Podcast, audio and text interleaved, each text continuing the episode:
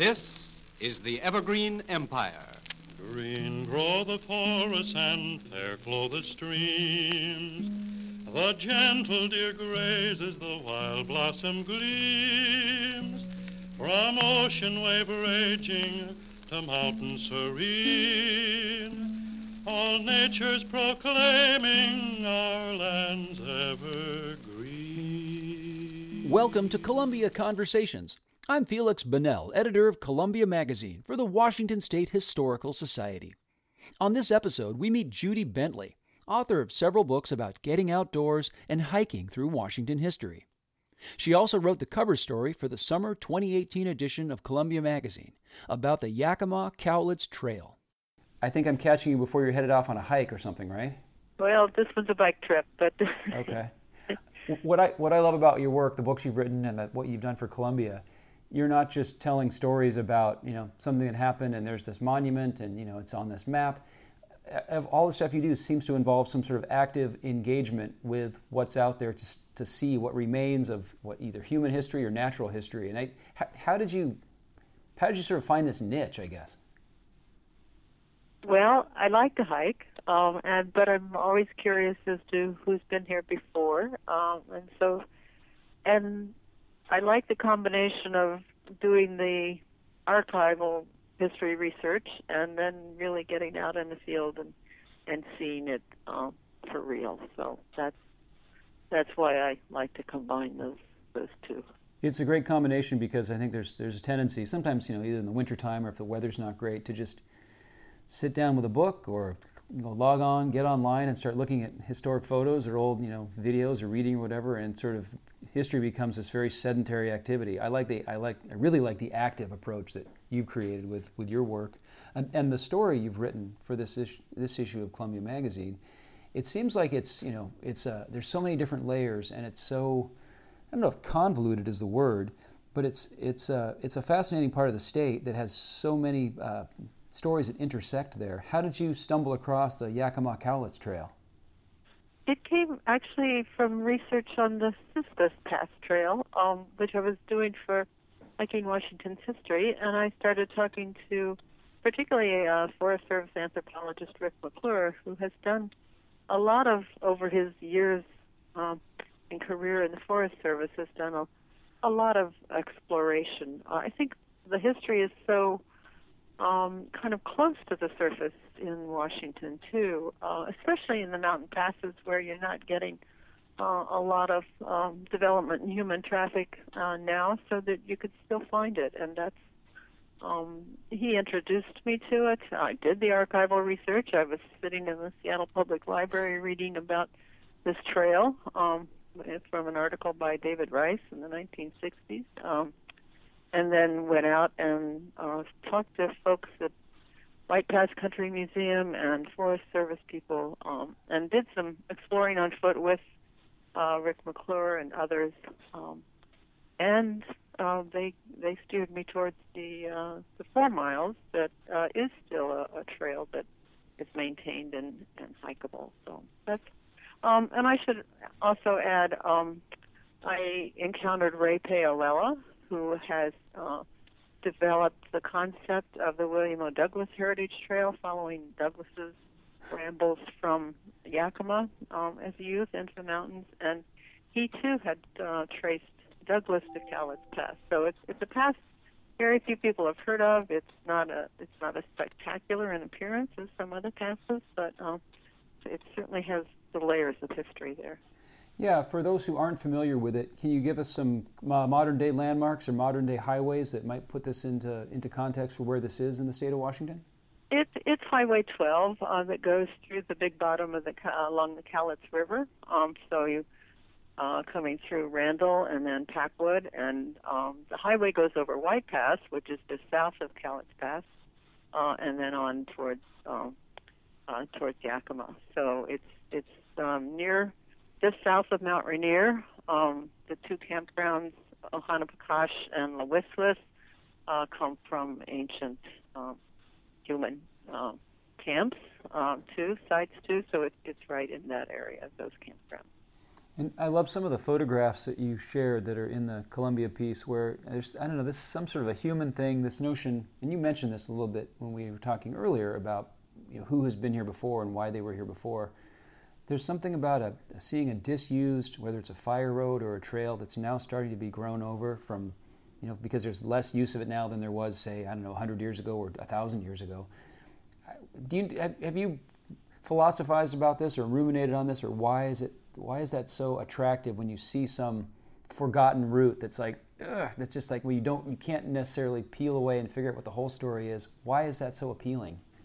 Oh, I think people just like to follow paths and roads through the through the woods. Um, but just the idea, it, it, we're so recent to um, to this country, and um, I am somewhat recent to this area, and the idea that people have, have been walking the same path for thousands of years is just um, fascinating, and that uh, you don't we don't think beyond our own generations at times. So um, this this kind of sense that well, yes, this is this is the way I would have walked. You know, if I were trying to get up to a mountain pass, I'd follow the follow the water, um, and I'd um, you know I'd look for the path of least resistance, and so t- uh, that has a, a strong resonance.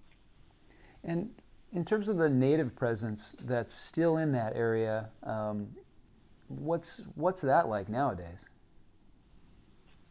Less uh, less use of the high country um, than before. Um, it's and of course the the um, settlement and the numbers of people is much sparser, um, much less dense than it was before. I think there's I, can't speak with authority on that. Um, the Cowlitz tribe is very interested in this trail um, and in tracing uh, the heritage of, of this trail too. Um, and the Yakima are very aware of the old trail from the east side um, and and interested in that too. Um, the people I see on the trail are more hunters and hikers um, and people going up to fish in the lakes. There's still uh, heavy use by everyone of the natural resources of the area, particularly hunting and fishing. Yeah, and I read I, about a year or so ago. I think I read is it is it of mountains and men or of men and mountains? I always get that mixed oh, up. Oh, right, uh, men and mountains. I believe I'll have to look on the shelf here. and, and, and, I prior to that, I think I picked up an old paperback of that book it's several years ago, and it just been sort of bouncing around. I finally picked it up and read it last year, and it's really interesting uh, to me what a character uh, William O. Douglas was. I really had right. never really appreciated him that much, and you know his. It seems like he came to Yakima with his family when he was a young child, and then, you know, reading that book about his uh, the various ailments he had, whether it was rickets or uh, asthma or something, but he sort of used the mountains to really rehabilitate himself and overcome all these challenges. Um, what is that? You, know, you mentioned the, the effort to create a William O. Douglas Heritage Trail or something in that area? Yes, um, a, gr- a, group of people um, led by Ray and Susan Paolella have been um, establishing the route using his writings, uh, Douglas's writings, establishing the route that he took into the mountains. And they have a website uh, which traces the trail uh, up through Cowlitz Pass, um, which is where he spent the summer um, and met a sheep herder and read um, to him about the outbreak of World War One. Brought a newspaper up up the trail. Yeah, yeah. Um, so that's they um, they would like this to become a, a designated historic trail eventually, but they are working uh, right now. The efforts are in tracking. Uh, in fact, uh, Ray and Rick were just out a couple of weeks ago looking for some of the unmaintained trail uh, on the west side, but uh, uh, Ray and Susan have done it from the east side also. There, uh, they have found what they think is the much older trails than the present trails that go up there now. Hmm. And Justice Douglas appears twice in this issue of Columbia. He, you know, he's in your story.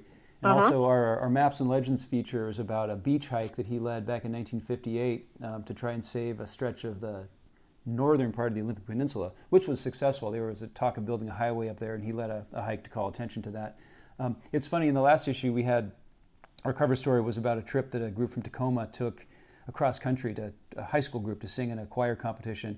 And Paul Robeson appeared in that story. And then Paul Robeson was also in another story about the Peace Arch in that magazine. So for some reason, here we are two issues in a row now where I've been the editor, where we have a, a famous figure that appears People twice in the magazine. yeah, sort of like, huh, what's that? Either that's bad editing or really brilliant editing on my part. I haven't decided which yet, but um, Douglas it just seems to be popping up more and more. I guess sometimes the more I read about somebody, then the more you start to notice them in other in other, In other other contexts, contexts. which is Right. great. Yeah. Right. Now, do you have what's the next project that you're working on for your combination of, of historical research and, and hiking and biking? Well, I'm revising. I'm going to do a second edition of uh, hiking Washington's history. So I'm looking for new trails uh, there, uh, new historic trails, and um, and updating some access to uh, to some of the trails that, that may have changed. So that's my main focus now. Now it's, it's it's summertime right now, but I imagine because of our climate here in Washington, a lot of the hikes that you write about and hikes in general here are generally pretty accessible almost year round. Well, everything except for the mountain passes, which certainly aren't. So I I do uh, a lot of concentrated hiking in July and August.